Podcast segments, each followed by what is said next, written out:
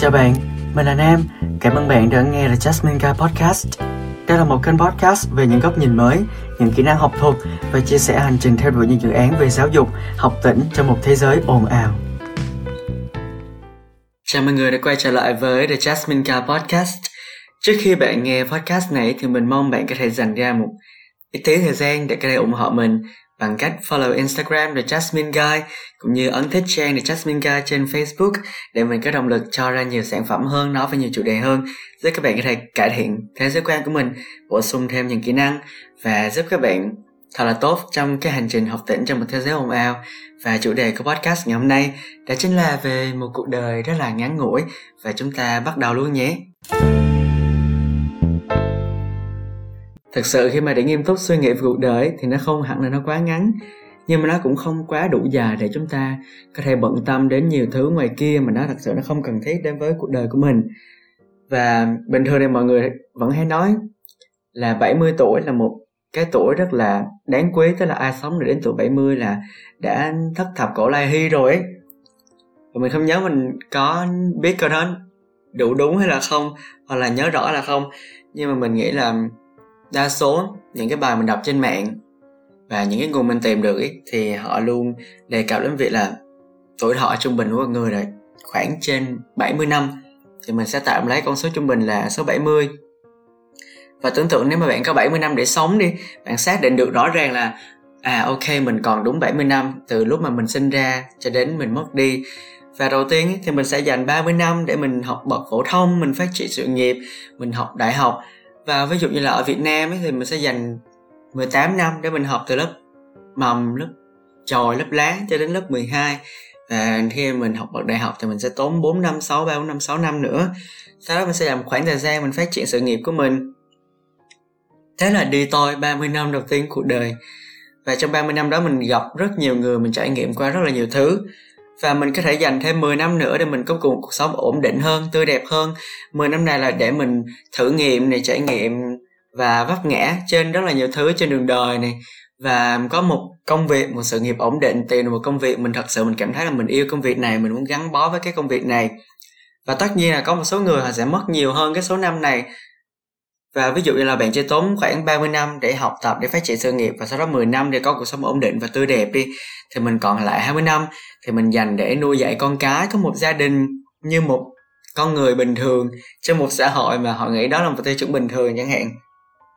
Và 10 năm nữa thì chúng ta nghỉ hưu, chúng ta về già, sau đó thì chúng ta bắt đầu đi bán muối, tức là chúng ta mất đi.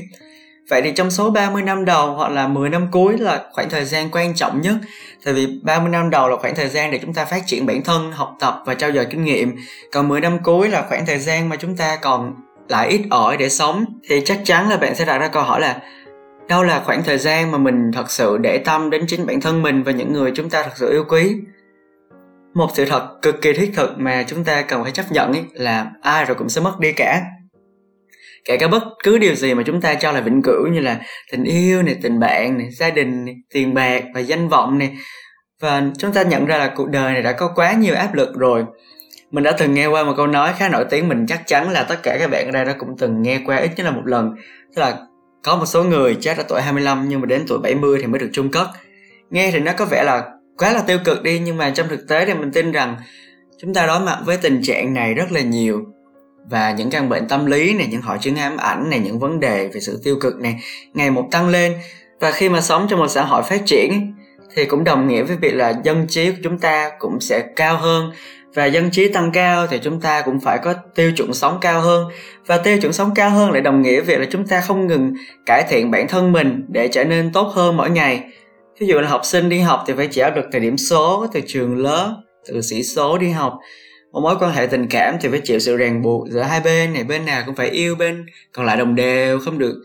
uh, lừa gạt lừa dối đối phương không được có người thứ ba. Trong gia đình thì ba mẹ luôn mong muốn con mình thành tài hạnh phúc và chính bản thân ba mẹ khi mà họ ở thế giới người lớn thì họ cũng phải đối mặt với áp lực về kinh tế nuôi dạy con cái áp lực từ họ hàng. Liệu con mình có đủ tốt không và khi nó bước ra đời thì nó có sẵn sàng hay là không? Và chúng ta đã đang và sẽ chịu rất là nhiều áp lực tức là từ khi còn bé cho đến khi đi học, đi làm và có con, có gia đình, một gia đình hạnh phúc có một mối quan hệ bền vững, khỏe mạnh, healthy relationship. Tức là chúng ta có rất là nhiều áp lực, rất là nhiều mối quan tâm mà chúng ta phải đối mặt hàng ngày, hàng giờ, từng phút, từng giây. Ví dụ như là khi mình đang ngồi mình ghi âm cái podcast này thì mình còn một số bài luận mình chưa làm xong, hoặc là mình còn phải đối mặt với cái áp lực là, và liệu mình có nhiều thành tích như thế này rồi? Thì mình có giữ được cái con điểm trong tương lai hay là không? Tức là bản thân mình hoặc là bản thân của tất cả mọi người đều phải trải qua những cái áp lực vô hình. Đôi khi nó là trực tiếp đôi khi nó là gián tiếp. Nhưng mà chúng ta đang hoặc là đang bị đặt những cái áp lực đó lên chính bản thân chúng ta. Nhưng đó là những áp lực từ bên ngoài. Và khi ta quay trở về với bản thân mình nhiều hơn ấy, thì chúng ta vô tình nhận ra là mình đặt lên bản thân rất nhiều sự tiêu cực rất nhiều những áp lực mỗi ngày thức dậy nhìn vào gương này, chúng ta luôn cảm thấy mình không đủ tốt, luôn kém cỏi hơn những người khác ngoài kia. Nhưng mà các bạn, khi mà các bạn thật sự nghiêm túc, các bạn ngồi lại, các bạn nhìn nhận lại, thì người chúng ta luôn luôn kém hơn. Đó chính là chính chúng ta của tương lai. Mình đã từng viết một bài về chủ đề là người đối xử tệ nhất với chúng ta cũng chính là chúng ta. Và nhận được rất là nhiều sự đồng cảm khi mà mọi người nhận ra là mình đã quá khắc khe với chính mình rồi và việc quan trọng bạn cần làm ấy, thì hãy đặt ra thật là nhiều câu hỏi cho chính mình. Bản thân bạn thấy mình chưa đủ tốt ở điểm nào? Bạn xấu ở điểm nào chẳng hạn? Bạn xấu về mặt ngoại hình hay là về tính cách? Và những điểm đó có thật sự là mình khó chịu không và tại sao? Thế là đôi khi những cái điểm mà bạn thấy là ok mình xấu quá mình chưa tốt ở điểm này. Nhưng mà nó lại không thật sự là một cái mối mình quan tâm mà nó là do những người khác họ nói này nói nọ mình chẳng hạn. Ví dụ là mình có một vết bớt trên chân đi sau đó là mình đi ra ngoài, mình cảm thấy là ok, mình sinh ra với cái vết bớt này, mình rất là tự tin, thoải mái với cái vết bớt này. Vì nó là một phần của mình. Nhưng mà khi mà những người khác họ bắt đầu nói ra, nói vào là, ôi, cái vết bớt của bạn này, của thằng này xấu quá chẳng hạn, thì điều đó là mình khó chịu. Thì cái sự khó chịu này nó đến từ những yếu tố bên ngoài và nó thật sự không đến từ chính bản thân mình. Đó, nên là cái việc mình xác định được là bản thân mình chưa đủ tốt và những điểm chưa đủ tốt đó có thật sự là cái nguyên nhân của sự khó chịu của mình từ bên trong không? Và tại sao? Sau đó thì mình rất là muốn mọi người có thể viết ra giấy về những cái áp lực mà mình đang phải gánh chịu. Mình có những áp lực gì này về việc đi học, về gia đình, về các mối quan hệ bạn bè, các mối quan hệ tình cảm, đặc biệt là về những cái mối quan hệ tình cảm mà nó liên quan đến tình yêu ấy, thì nó có rất là nhiều áp lực xảy qua xung quanh mọi người khi mà, đặc biệt là khi cả hai bên chưa có đủ sự tin tưởng với nhau chẳng hạn.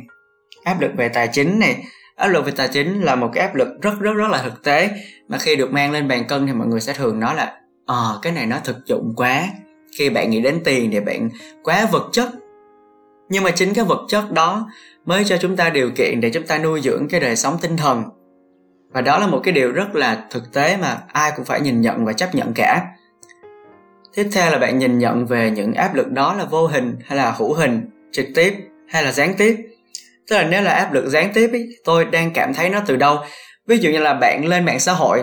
bạn thấy người này đăng về chủ đề abc bạn cảm thấy là ờ sao mình không làm được cái này mình không làm được cái kia nhỉ? Như mạng xã hội họ đăng họ trưng bày ra. Và vô tình bạn cảm thấy là bạn nhận được một cái sự áp lực không đáng có. Tức là khi bạn thấy thành công của người khác thì bạn lại bắt đầu so sánh với chính mình. Nhưng mà bạn cần phải nhận ra là người ta đang trong cái đường đua của người ta đang trong cái quỹ thời gian của người ta và bạn đang trong cái đường đua cũng như là cái quỹ thời gian của chính bản thân bạn. Để đó là một cái áp lực gián tiếp mà nó không đáng có. Nhưng mà nếu là áp lực trực tiếp ý, thì bạn đang tiếp cận nguồn thông tin nào hoặc là lời nói nào hành động áp đặt của ai. Ví dụ như là khi mình ở trong đội tuyển của trường ấy, thì các thầy các cô đôi lúc cũng sẽ nói một số câu là em phải được giải này em phải được số điểm kia thì em mới có cái thành tích này vượt trội chẳng hạn. Hoặc là ở ba mẹ thì ba mẹ sẽ luôn luôn nói với các bạn những câu như là con bắt buộc phải được điểm tốt ở học kỳ này.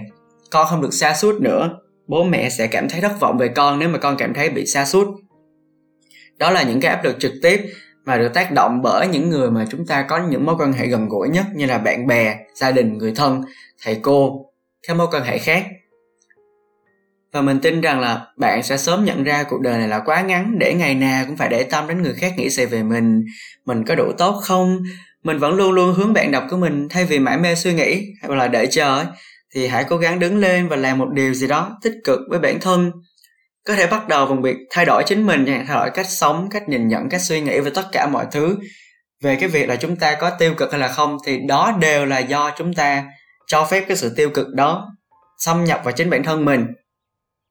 ví dụ như là khi mà chúng ta bị bắt nạt ấy, thì cái thái độ của chúng ta thể hiện ra khi chúng ta bị bắt nạt, nó cũng quyết định một cái điều là chúng ta có bị bắt nạt trong lần tiếp theo hay là không.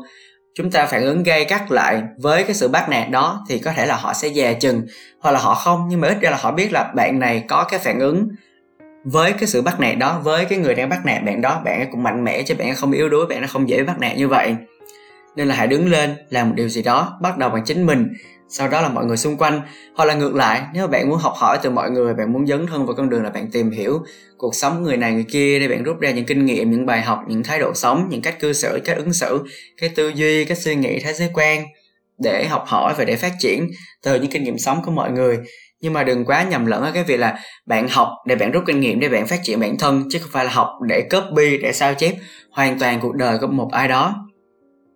mình đã viết và làm podcast về sự tiêu cực và những áp lực rất là nhiều này. ví dụ như là mình có viết về thích nghi với sự thay đổi, tạo ra sự thay đổi trong podcast gần đây nhất là ai đã lấy miếng format của tôi. Hoặc là để chắc chắn hơn thì mình cũng đã đưa ra một cái mô hình là SWOT analysis để giúp các bạn xây dựng kế hoạch phát triển bản thân. Hoặc là khi mọi người là khi mà có chuyện không vui hoặc là bị mất động lực thì hãy cố gắng viết nó vào giấy và ném nó đi và luôn luôn học cách chấp nhận đón nhận và buông bỏ này. Đối mặt với áp lực đồng trang lứa hoặc là đơn giản là một cái podcast về sự tiêu cực và tích cực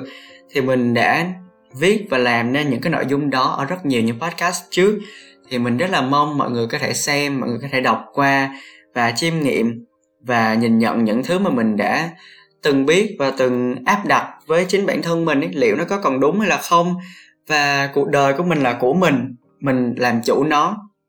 mặc dù đúng là không phải lúc nào mình cũng có thể hoàn toàn in charge, tức là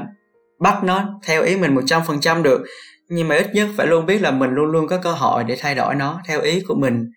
Và những người khác thì cũng chỉ là những cái yếu tố bên ngoài thôi. Và cái quyết định là mình làm cái điều này theo ý của người này hay là không vẫn nằm ở chính bản thân bạn. Và dù đúng hay là dù sai thì đó vẫn là cuộc đời của bạn và không ai có thể quyết định giúp bạn được mình hy vọng là các bạn đã thích chiếc podcast khá là ngắn và được đăng vào lúc nửa đêm như thế này của mình.